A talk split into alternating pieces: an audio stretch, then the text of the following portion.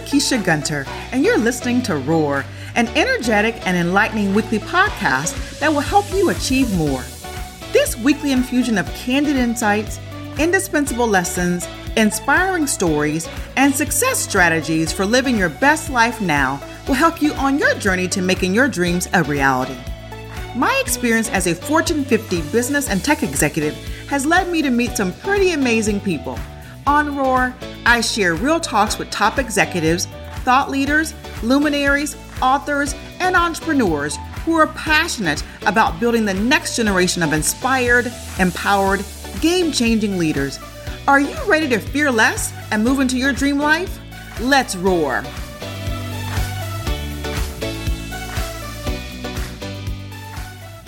Welcome to Roar. I'm your host, Lakeisha Gunter. So, what do I mean by ROAR? The beauty of ROAR is that it's both an acronym. The acronym stands for reflection, opportunity, action, and relationships. And it's an action. We are all born with it, a hidden power inside of us. It is a fire that is often suppressed by fear. That power is your roar, and it's waiting to be unleashed. Today, I want to talk about the remarkable power of asking. When was the last time you asked for what you wanted? I mean, something you really, really wanted. I'm not talking about asking for a second helping of a delicious meal or asking for a ride home. No, I'm talking about the big, bold ask, the kind that gives you butterflies in your stomach. In business and in life, there's a magical way to get more of what you want, more of what you need, and more of what you desire. And that magical technique is simply to ask for it. But that might not be as simple as it seems, right? Because first, you've got to get clear on what it is you're looking for, what it is you want. One of my favorite quotes is You create your opportunities by asking for them. Very simple, right? Well, my guest today, Robert Bishop, Dean of the University of South Florida's College of Engineering, my alma mater, knows all about the remarkable power of asking to achieve your dreams and goals. This is something he learned at a very early age and has served him well throughout his career. Dean Bishop is recognized as a distinguished teaching professor and researcher in aerospace engineering. He's a specialist in the application of systems and control theory to modern engineering products. He works with NASA on advanced navigation algorithms for test flight vehicles. He is also the co author of one of the world's leading undergraduate textbooks in control theory and has authored two other textbooks and authored and co authored over 125 journal and conference papers. Yes, Dean Bishop is a rock star. He's going to kill me for saying that, but I'm saying it. I have the pleasure of serving on the University of South Florida's. For me, it's a joy to share him with you because I have the awesome opportunity to serve on the University of South Florida's College of Engineering Advisory Board alongside the dean and several of my colleagues who were graduates of the University of South Florida. And we have been able to have a front row seat to witness the impressive transformation of the College of Engineering under the leadership of Dean Bishop. Because of his fearless mindset, a vision of transformation and innovation, and the remarkable power of asking, the College of Engineering has flourished under his leadership. Let me welcome Dean Bishop to the show. Welcome, Dean. Thank you. I'm glad to be here. Oh my gosh, I'm so excited to talk with you. Um, you know, we've had an opportunity over the last few weeks to just reconnect on some of the amazing things that you guys are driving at the university as well as the College of Engineering. Before we get started, you know, you and I have talked a lot about the power of asking, the remarkable power of asking. And I want you to share with our audience just really how that's manifested itself over your life. But before we get into that, I know your background. It is super impressive. I love to give my audience an opportunity to just learn a little bit more about you. So maybe tell us where you're from and, and maybe who were some of your biggest influences growing up? Okay, great. Well, I was born in Vicenza, Italy, to an Italian Greek mom who was herself born and raised in Alexandria, Egypt. Wow. And my father was a U.S. Army musician, big bands and jazz. And he came from Tennessee. So my worldview emerged from a childhood lived in Germany as a military dependent Sometimes we call them military brats, and, uh, and, that's not a pejorative term. That that's actually uh, has a historical meaning. But military brats are one of America's oldest and least well known and largely invisible subcultures.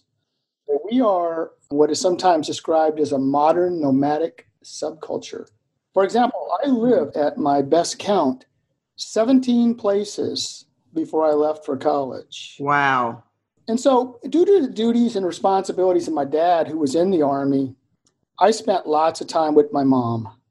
I used to get up early in the morning, like 5 a.m., to talk to my mom. Wow. I was the consummate question asker.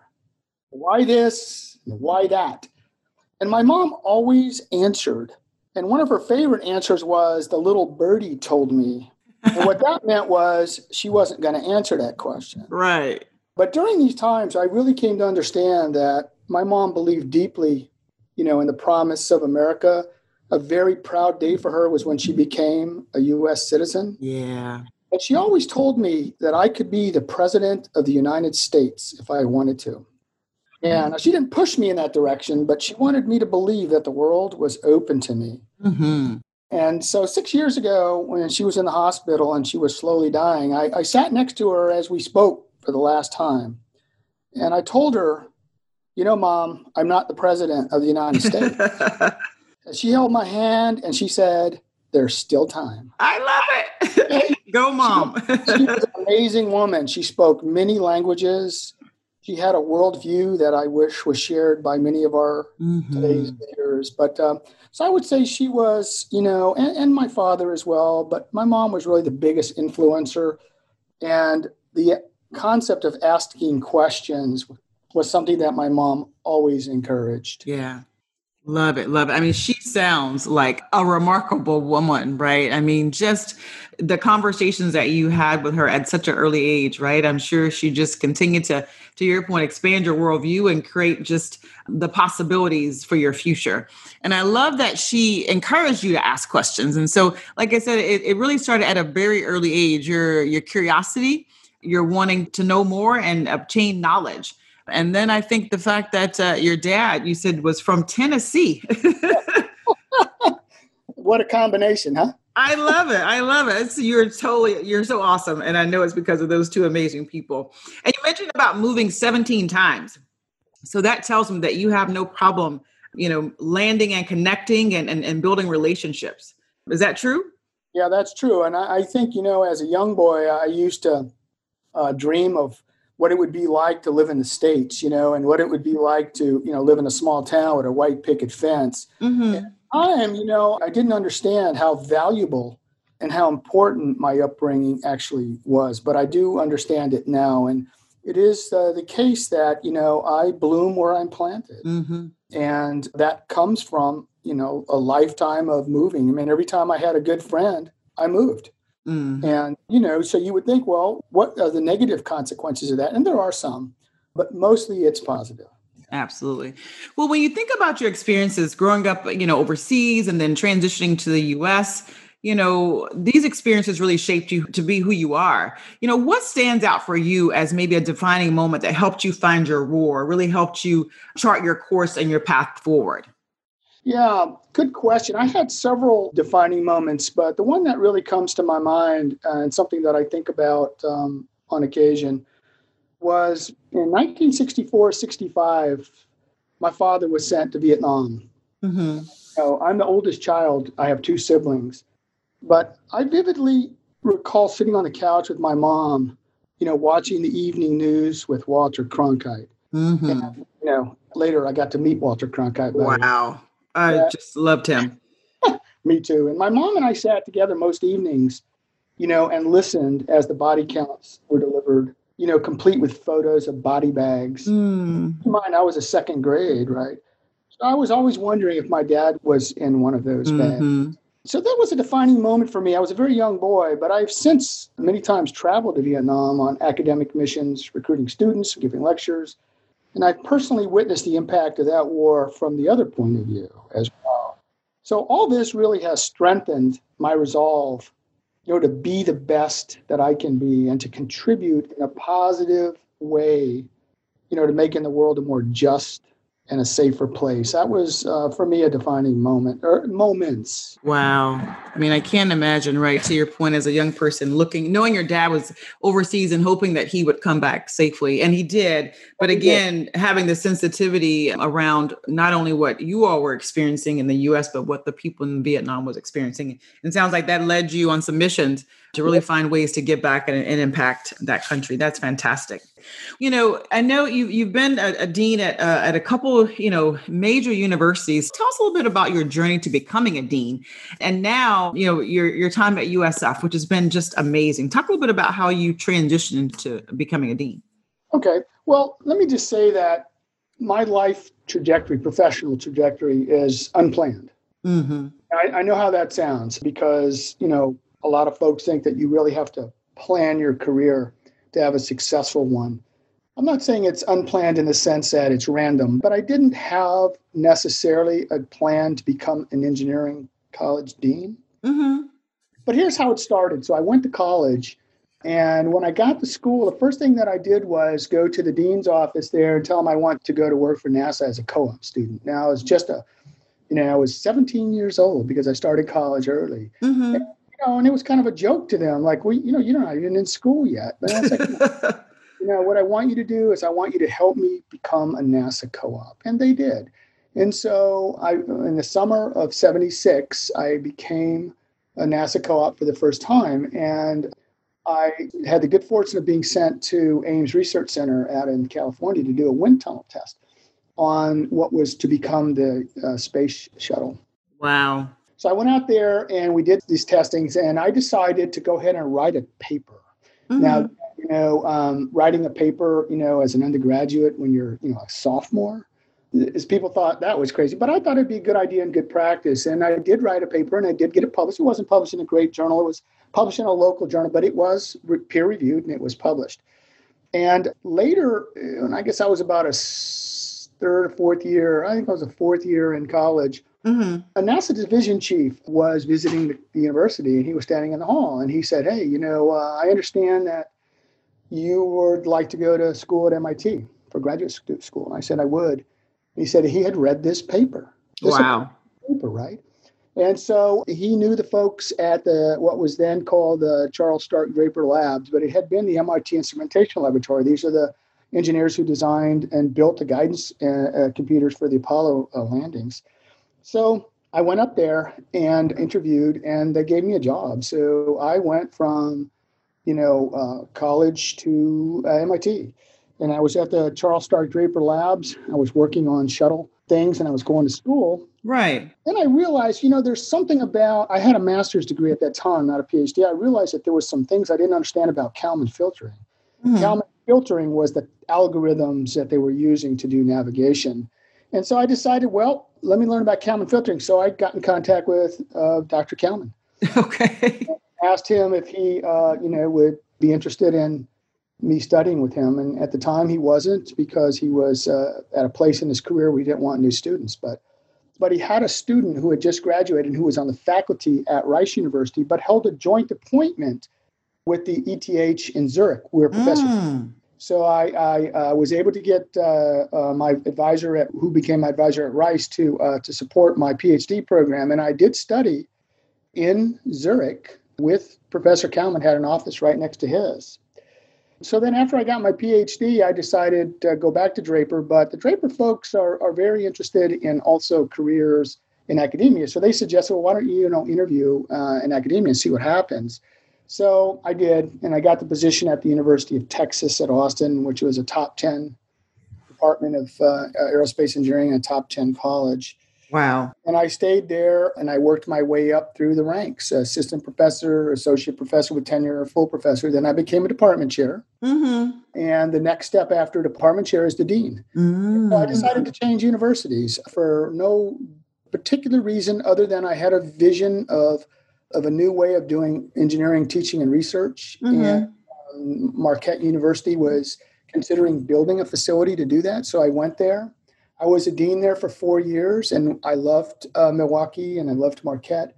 But uh, I was anxious to get back into large public schools. Mm-hmm. and uh, I met with President Genshaft and Provost Wilcox, and they said, you know, if you want to be the dean here, we would like for you to do that. So, wow. Marquette came here. Uh, six years later, the college is, uh, you know, went from 4,000 students. We now have over 7,000 students. Um, the faculty has grown, our research has grown. Everything is is in a good uh, is in a good. So that's how I got to become a dean. Again, unplanned, but I always keep my mind open to yes. opportunities. I love that. I mean, as you begin to, to kind of unpack um, just your journey, it's almost like you had an intention, you decided what you wanted, and you just asked right? Uh, never undaunted by who the person on the other side uh, that would receive the ask, if that was a person you wanted to get connected to or you wanted their help, you just simply ask. And uh, was there any fear or self doubt as you began? Because I mean, you, I mean, to call Professor Kalman and say you don't know me from a can of paint, but I want to be one of your students. I mean. Right. That to me had to create some butterflies in your stomach. I mean, this is a world renowned professor. Well, no, you're right. And uh, I don't want to give the impression that these things were easy for me to do, but uh, because I am not bulletproof. Mm-hmm. And I often despair at rejection. And a lot of my life, as most people, have been characterized by naysayers and thoughtless people, you know, mean spirited bullies. But I think what differentiates my approach is that I despair quickly. Ah and I move on. So I don't try not to despair. I don't try to talk myself into not. I just say, okay, look, this is a moment. I'm going to feel bad, and then I'm going to get over it. And my dad, my dad used to say to me, "What's the worst that can happen?" Mm-hmm. Okay, and the answer to that is almost always, in the long run, it doesn't matter. Mm-hmm. So I try mm-hmm. to keep that approach. You know, I mean, my advice is to be unafraid to ask important figures that have achieved the level of success that you seek, you know, to meet and talk. Ask for their advice. Maybe text them, maybe email them. I think it's best to do it in person. But I think that's important. So if uh, I give you a quick example. So, you know, I love art and music. This comes from my mom, you know, being an artist and my dad a musician. And then, you know, having grown up in Germany, I always felt I was missing certain things in the States. Mm-hmm music concerts, right? And 68, 69, somewhere around there, we returned back to the States. We were staying in Knoxville at my grandma's house, you know, while my dad waited for quarters in Key West, where we were ultimately uh, stationed. My dad was ultimately stationed. And the Monkees were in concert. Now, oh, I, know, yeah. you know, I know they're not a rock band, but, but this was my first opportunity to go to a rock concert, okay? Right. So I went, and the first thing I did was try to sneak backstage to hang out with the band. What? I love it. I was like, you know, 11 years old. I got caught. Okay. but undaunted. Yep. And then while watching the Ed Sullivan show some weeks later, I saw a group. It's a group called Smith. Probably don't remember them. They had two albums, but they were pretty big back at the time. Mm-hmm. Some months later, when we were in Key West, guess what? A group called Smith was playing a concert. And I attempted to get backstage again. and, uh, and this time I made it. Wow. I got to hang out with the band. And so, you know, since that time, I have hung out backstage with Paul Rodgers and Bad Company. I've met Mick Fleetwood. I've hung out with Alvin Lee of 10 Years After, Chris Layton, the drummer of Stevie Ray Vaughan. Oh, my goodness. And others. And the reason that I have been able to do that is because I just ask. Mm. You know, and most of the time they look at you like you're crazy, right? but every once in a while, you get in. and there it is. That's how I met Alvin Lee. I was uh, about 10 years old. I was at a concert. You know, you probably wonder, like, I got to go to concerts at that young age, but my dad was a musician. Ah. So okay, right? So I went to this concert and I'm standing up there grabbing a Coke or something. A door opens and Alvin Lee walks in. This is a band called 10 Years After. And I started talking to him, you know, just a kid. And then many years later, I was in a small club in Austin and he was playing and I walked up to him, started talking to him. You know, he didn't remember meeting me when I was a little kid. But anyway, the point is, is that he's a nice guy. He was willing to talk to me. I love music and I love guitar. And why not ask? All he could do was say, you know, get away. Yeah. Wow. I love it. I mean, your view is just ask, right? And I love what you said despair quickly and move on, but just put it out there and see what happens because the worst thing they could say is no and maybe you propose something different but it, it, seems like a common thread in your life that started at such an early age. I love it. I love it.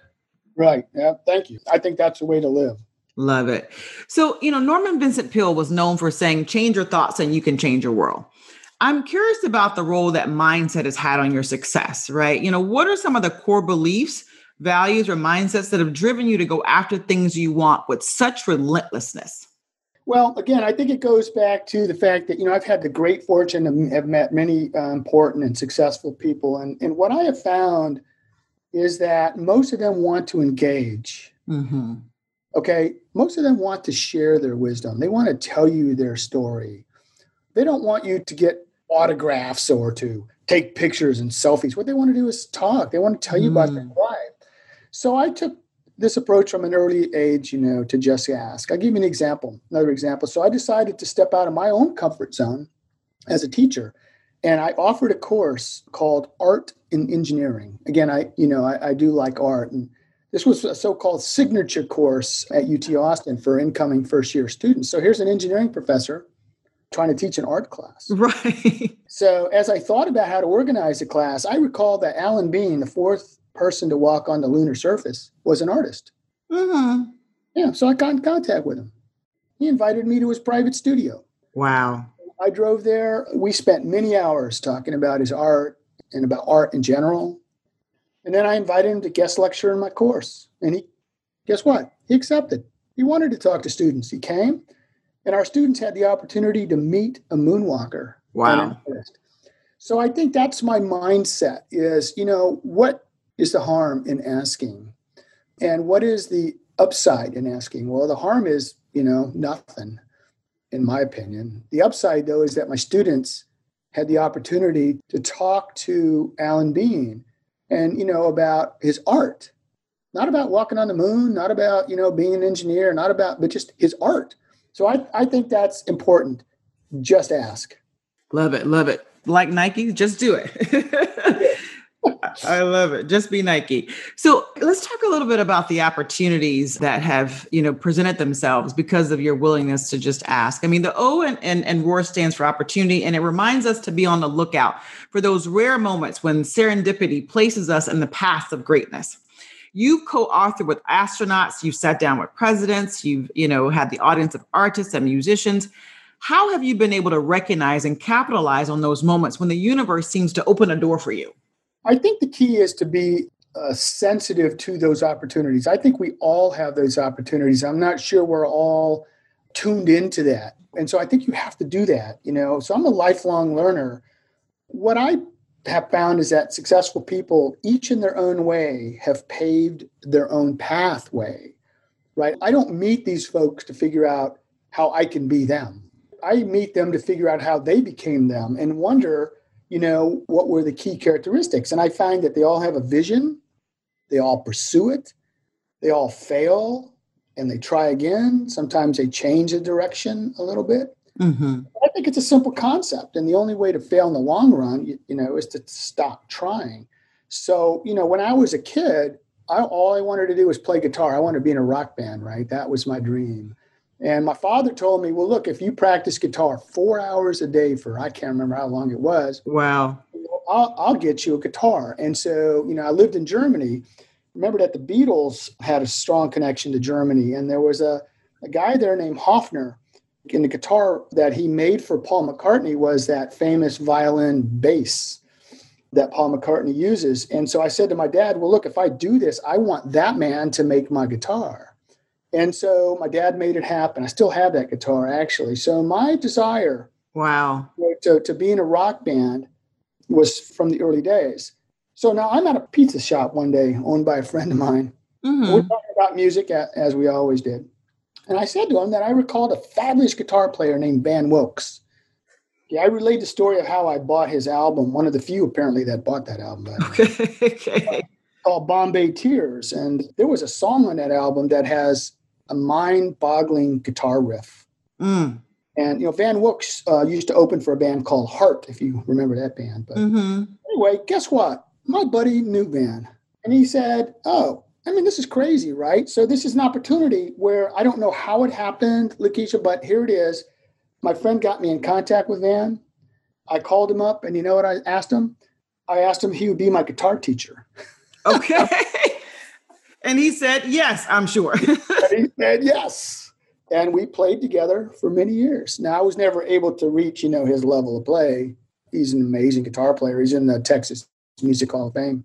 But I have tons of memories. So the question really is goes back to like, why did that opportunity present itself? Mm-hmm. Like, I don't know the answer to that, but I think that I could have just said, "Oh, wow, it's great you know Van," and just moved, moved on. on. Mm-hmm. But I didn't. I said, "Well, if you know him, can you get me in contact with him?" And then I'm thinking to myself, "Well, what am I going to say to him?" Mm-hmm. Well, I can talk about how great I think he is, et cetera, et cetera. But really, that's probably not what he needed or wanted to hear. I think what he wanted to hear was, "How could he help me?" Yeah, yeah, right. And he did. Yeah. I love it. And that's what most people want to do, right? They want to be a blessing to others, right? So, how can they help you? And so, you're right. We just simply have to ask. You know, I, am reminded of something my grandmother would always say. You may resonate with this a closed mouth never gets fed, right? So, if you want to eat, you're going to have to open your mouth and talk, right? So, whatever it is that you want, you have to articulate it and then see what happens. Love right. it. Love it. And I think the other piece, I know you and I talked about this, is that we have to recognize that even though the folks that we encounter are accomplished people, they're still regular human beings, right? That wake up on the same side of the bed or other side of the bed, that put their pants on the same way we do, and really also enjoy just human connection and just talking. And um, I think you resonate with that, right? Absolutely, 100%. And so, you know, let's talk about some of the things that you've been able to accomplish, right? I know you you said, Lakeisha, I'm not really a born leader. I've heard you say that. Mm-hmm. Um, and that that leadership wasn't innate for you. But your life is so full of powerful leadership accomplishments. How have you filled that gap? How have you built over the years that leadership capability in yourself? And then I know you have a passion for developing that in others. So talk a little bit about that. Well, I think first off, I'm unafraid to fail. Mm, so powerful. In fact, in fact uh, you know, I expect to fail. Mm-hmm. And unfortunately, I often do. okay. But I carry on. And so I work each day on leadership. I have always uh, continued to be a teacher. I still teach classes, write proposals, perform research, you know, mentor grad students, and all the things that professors do. Why do I do that? Because I believe that powerful leadership follows from experience. Mm. I don't read leadership books, but I do have a professional coach. Okay. So there's a lot to be learned about leadership that some of us who weren't born into families where there were you know senators and you know and generals and so mm-hmm. forth in our lives there's a lot to be learned but what i've learned mostly from my coaching and, and just from my my, my work as uh, trying to improve my leadership is that influence is relational so i had to find a way out of my desire to minimize losing friends and colleagues you know think of what it's like to be a military brat right so I had to find a way out of that desire to minimize, you know, losing friends and to become socially active. And I've done that, much to my own amazement, because I'm not inherently that person. So one of the hardest parts of social distancing for me, you know, with this COVID-19 is that I can't sit and hang out with friends, you know, and colleagues. But, you know, I remember the first time that, well, the only time that I ever met with President Jimmy Carter. And you're right about you know what you said about them just being ordinary people. So here I am. I'm at this event where we are uh, celebrating uh, Barbara Jordan's life. Oh wow! And you know, Rosalynn Carter was there, and a lot of folks like that. And I was standing there watching, uh, you know, that.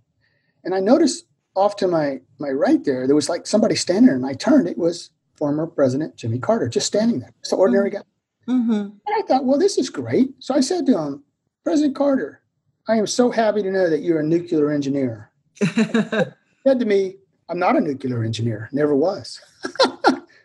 so he wasn't a nuclear engineer. It's not true. Mm-hmm. I found him to be modest and engaging.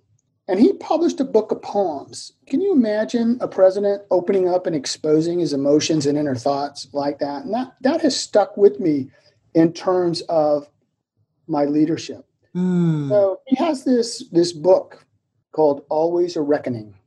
It's a book of poems and it's always stuck with me. But but what he says in there is that what comes in has to equal what goes out. Mm-hmm. You know, quote, like oscillating ocean waves. Wow. And I've always kept this in my mind that, you know, uncertainty leads to change and change brings a sense of loss. So in our work as leaders, you know, leading change, we need to remain sensitive to that sense of loss. So for me, the key word is empathy.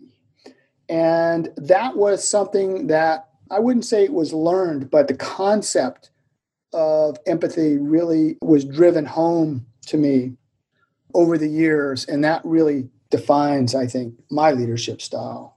Wow. Powerful, powerful. And I know, you know, because of that, right? Because of your your experiences, your leadership journey, and just your vision, not only developing talented, brilliant engineers, but you also understand the importance of cultivating leadership in those engineers as you send them out to the workforce. Talk a little bit about maybe some of the things that you're doing to cultivate that empathetic leadership and that leadership growth mindset in your engineers at the college. Sure. Well, I believe that leadership is most powerful in its apparent absence. So, what hmm. do I mean by that? So, you know, these are tumultuous times, right? Higher education is certainly experiencing stresses and strains across a wide spectrum of challenges. But when the organization seems to be running effortlessly from the point of view of the people in the organization, in my case, faculty, staff, and students, even though things externally are chaotic and fast changing, then I think leadership is successful. Okay? I mean, think about contrast this to a leader or a person in leadership position that's always telling you how smart they are. Mm. It's always telling you how great their decisions are. it's always telling you how they're going to make things great and all that, right? So you see the difference. I don't think that's the way leadership is most powerful. Yes. So, you know, crisis illuminates leadership. So when COVID 19 is behind us, I suspect that many of us will be proud of the leadership throughout this ordeal, but many others will be deeply disappointed in themselves and their responses to this uh, challenge. So, what we're trying to do in the college is we created a, a, a leadership program at the dean's level that is really human centric. Okay, so we always talk about you know different types of capital, financial capital, and in particular, but um, I'm concerned that we aren't focusing enough on human capital. And so the point of this leadership program, uh, Bulls Lead, is to create an environment in which students do what President Carter did. They expose their emotions. Mm-hmm. You know, some people view that as weakness. I don't. I view that as strength. Okay. And in fact, I don't know how you connect to people if you don't do that. Totally agree. And so that's part of our program is the students they they have coaching by the way. We provide coaching to them. They have to journal. You know and you can imagine engineering students the first time you tell them they have to write it right. You know it's like really? Fear fear. And i think that that is the future really of engineering uh, leadership and that is to be human centric i mean after all engineering is all about helping people and, you know, if we can't connect to people, how, how in the world are we going to help them, really? So that's kind of where we are with that. I mean, you know, how can we help people that we don't know if we can't even help people that we know in times of need, yeah. like today, right? Mm-hmm. So we have created a program in the college. We developed a process, safety protocols on an assembly line, and we've manufactured and delivered over 18,000 face shields. Wow over the past months, you know, to the folks who are out there on the front lines of the COVID 19. So, you know, the College of Engineering, you know, stood up and were counted. And that's what I think is critically important for our future. Engineers need to connect to people because those are the people that we're helping. Absolutely. I love that. I love that. I mean, and again, you talked about some of the amazing people that you've just been so tremendously blessed to connect with over your years. And you've met some phenomenal leaders. I mean, you just talked about um, just the opportunity to connect with President Carter and, and the wisdom that he shared there. You know, is there anyone else that you would say over the years that you've interfaced with that have kind of given you the biggest boost or energy or, or just kind of dropped the most powerful wisdom that you've applied in your life and it's been game changing? Talk a little bit more about that. And then I want to want to kind of pick pick your brain on some of the innovative programs that you're driving in the university right now? I think that for me, my uh, experiences in terms of meeting folks and learning has been integrated over many people. It's mm-hmm. not, I haven't met a single person. But I'll give you an example when I uh, got to meet and work with Buzz Aldrin. Mm-hmm. Right? So here's a person, you know, who has done some amazing things uh, in his life. And when I met with him the first time and, and many times after that, all he wanted to talk about was technical things. Like he didn't want to talk about necessarily about, you know, what it was like to walk on the moon or when he was flying to the moon or whatever. He wanted to know how can we create trajectories between Earth and the moon and between Earth and Mars that we can put a hotel on. Wow. and I got to thinking about this man, you know, he has a PhD, and actually his PhD uh, advisor was the person at uh, Draper Labs that hired me. So that was the connection that I had to uh, to Buzz Aldrin. But wow. Know, that, that sort of opened up my mind to the point that you know when you meet with these people, they don't want fans. They have enough fans. Mm-hmm. What they really want is to work with you on things of interest to them and to help you with things that are interest to you. So Buzz Aldrin would be another one that I would add to my list of, you know, folks that have helped me understand why, as a dean, I still need to teach, why I still need to do research. Mm-hmm. You know, why did I start the uh, Institute of Applied Engineering? Like, why? Why would I do that? Because you know, as some of these very successful people are, you know, life moves on. It continues on, right? I mean, mm-hmm can't live in the past. And so, um, so I wouldn't say there's necessarily a single person. You know, I think I've shared, you know, that my mom was central and my father was, uh, my dad was central to everything that we had. I mean, we were not wealthy, far from it. I mean, my mom and I used to go, uh, you know, shopping for clothes at, um, you know, at the various uh, Goodwill stores, and, and mm-hmm. but we were very s- close family. Absolutely we didn't share a lot of fancy cars and big houses, but we shared a lot of love. And so that for me was probably the most influential. And, you know, I've been uh, married now for like 35 years. Congratulations. That's wonderful. And uh, we have two very fine, successful boys. And all that really kind of flows down from, you know, where we were. Uh, and by the way, both of my boys have adopted the same philosophy as I as which is just ask, and um, they've both been fairly successful and as I expected in that. Again, people who are very successful, by and large, want to talk to you. That's true. That's true. Yeah, And we've been talking about that through the podcast and just in, in, different networks that I have. I mean, especially in this, you know, socially distanced environment where we, we don't have, as you talked about, the ability to go have coffee, to do physical happy hours. Connection is even more important. And people are, are happy when you reach out and say, hey, do you have 15 minutes to chat? I mean, they're hungry for it. And so I think we have to make sure we don't lose out on the opportunity to make the phone calls and get the the one-on-ones with people that we think can um, help us in any any way shape form or fashion and, and and really what I've what you just articulated is the power of relationships in your life right the power of asking and you cultivated relationships that have been transformed to not only your personal life but your professional life and that's really what it's about Right. And that's fantastic. And so you begin to articulate a few things that you've been able to drive successfully, and there's a lot more. But I want to talk about, you know, that you've been at USF for six years and you've you've come in with an innovative mindset, a creative mindset. You've surrounded yourself with a phenomenal team, and the university has seen tremendous growth. Talk a little bit about maybe one of the things you're most proud of. And I know you're, you know, you're doing some work with the with SOCOM, the Air Force, so many different organizations, and you believe in the power of collaboration and how that can produce an X factor for tremendous growth and success. So maybe talk a little bit about something that you're, you're proud of that you guys have been doing over the last few years. Well, I think the college, you know, as a unit, is um, running on all on all cylinders right now. Um, Obviously, as with most organizations, we could always use more resources. Mm-hmm. You know, that's kind of a given. But uh, I think I'm very proud of how we have addressed student success. Mm-hmm.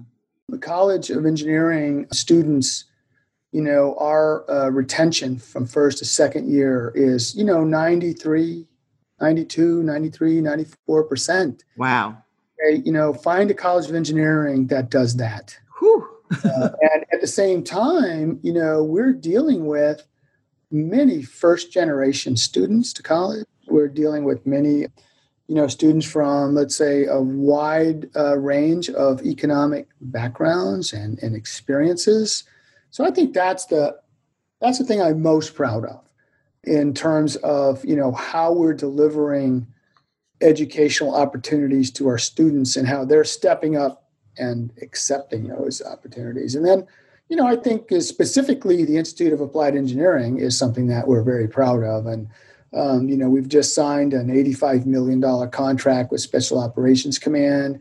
You know, that is a level of contract that, you know, typically you wouldn't think of USF. You would think of other big name schools, but no, we, we are one of those big name schools. I mean, we are, you know, we're a preeminent university in the state of Florida now. Absolutely and uh, we're on the move, and I'm I'm proud of that as well.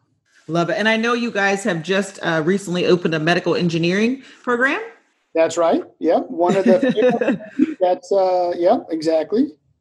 So you know what is medical engineering? Well, if you think about uh, engineering, what you think about or, or biomedical engineering, you think about a department in the College of Engineering that has engineering faculty members on it that you know, focus their work in medical devices or things of that nature. But what we did was different at USF.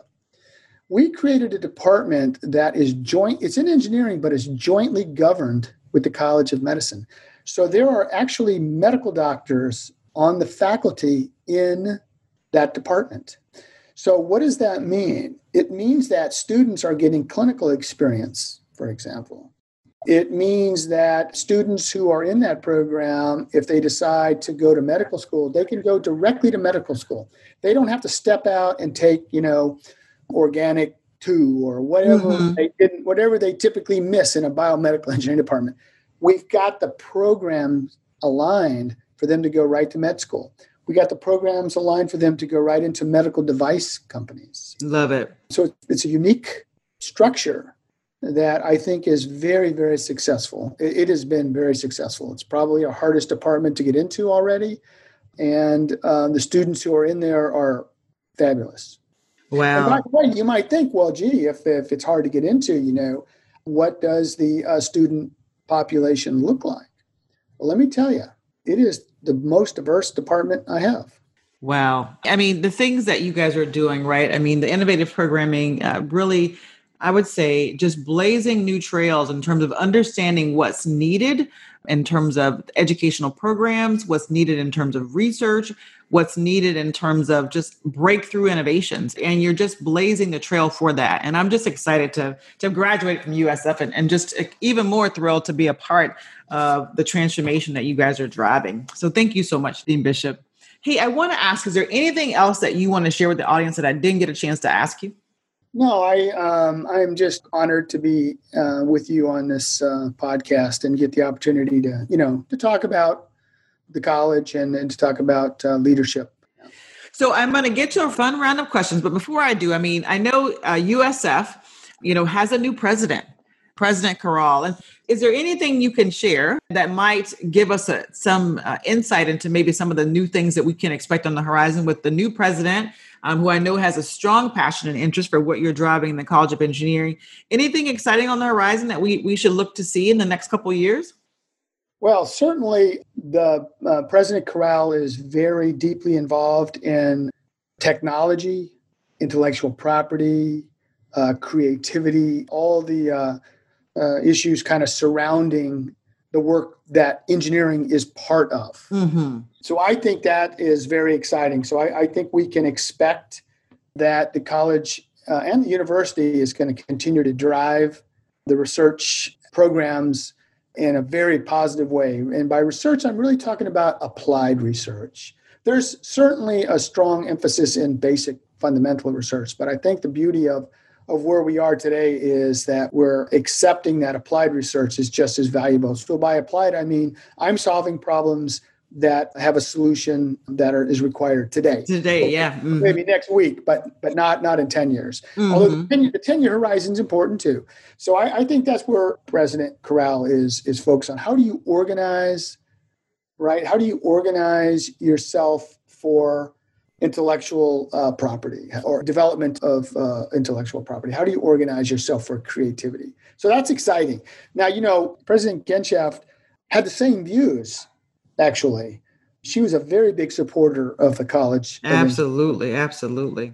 And so we do miss her, but President Currall is just carrying on in, in some ways, and in some ways, he's even pushing us harder to go higher, which I'm very excited about. Absolutely, absolutely. Well, listen, you have just been a joy to chat with, and so I want to make sure I give you a little bit of your time today back to enjoy uh, the afternoon. But let's end up with a, a fun round of lightning questions. So um, I've got, I'll say a word or a phrase, and you tell me the first thing that comes to mind. What's your favorite food? Pasta. Pasta. All right, I can get that. Your guilty pleasure, if you have one. Good wine. Oh yes, okay. And I doubt if you have a lot of time, Dean Bishop, but do you have a current Netflix addiction? I do not watch much TV. I didn't think so. I didn't think so. So, you know, if, if we could travel, and maybe once we do travel, is there a particular location that you want to go and, and have a little bit of R&R? I do. I would love to spend some time in Nha Trang, Vietnam. Oh, yeah. Yeah. I have yet to visit Vietnam, but it is definitely on my list. Um, I've had some friends to go, much like you, and they absolutely love it. They love it. Who inspires you? I'm sure there's probably a couple people.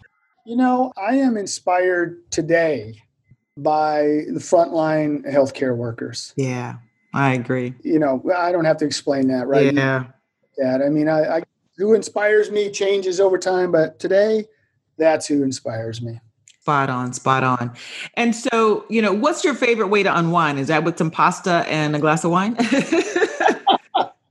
You know, I am a big fan of music, uh, mm-hmm. especially music from the 65 to 75, 1965 to 1975 kind of range. So we're talking about, you know, Motown, rock, uh, British. Mm-hmm. So, yes, having a glass of wine and listening to music. And so when I said I didn't have a Netflix addiction. I do have a YouTube addiction, however. Oh, well, say more. say more.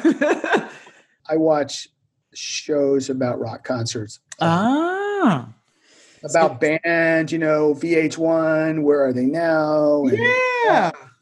Yeah. That's I a do, fun show. I do, I do enjoy that. love it. Love it. Well, listen, again, just a huge congratulations and thank you sincerely for all that you're doing in the College of Engineering. And it is an absolute joy and privilege to just partner with you, your leadership team, and the, the rest of the amazing leaders on the, the Engineering Advisory Board. So continue to do what you're doing. And we are right here with you alongside you. So thank you so much for your time, Dean Bishop.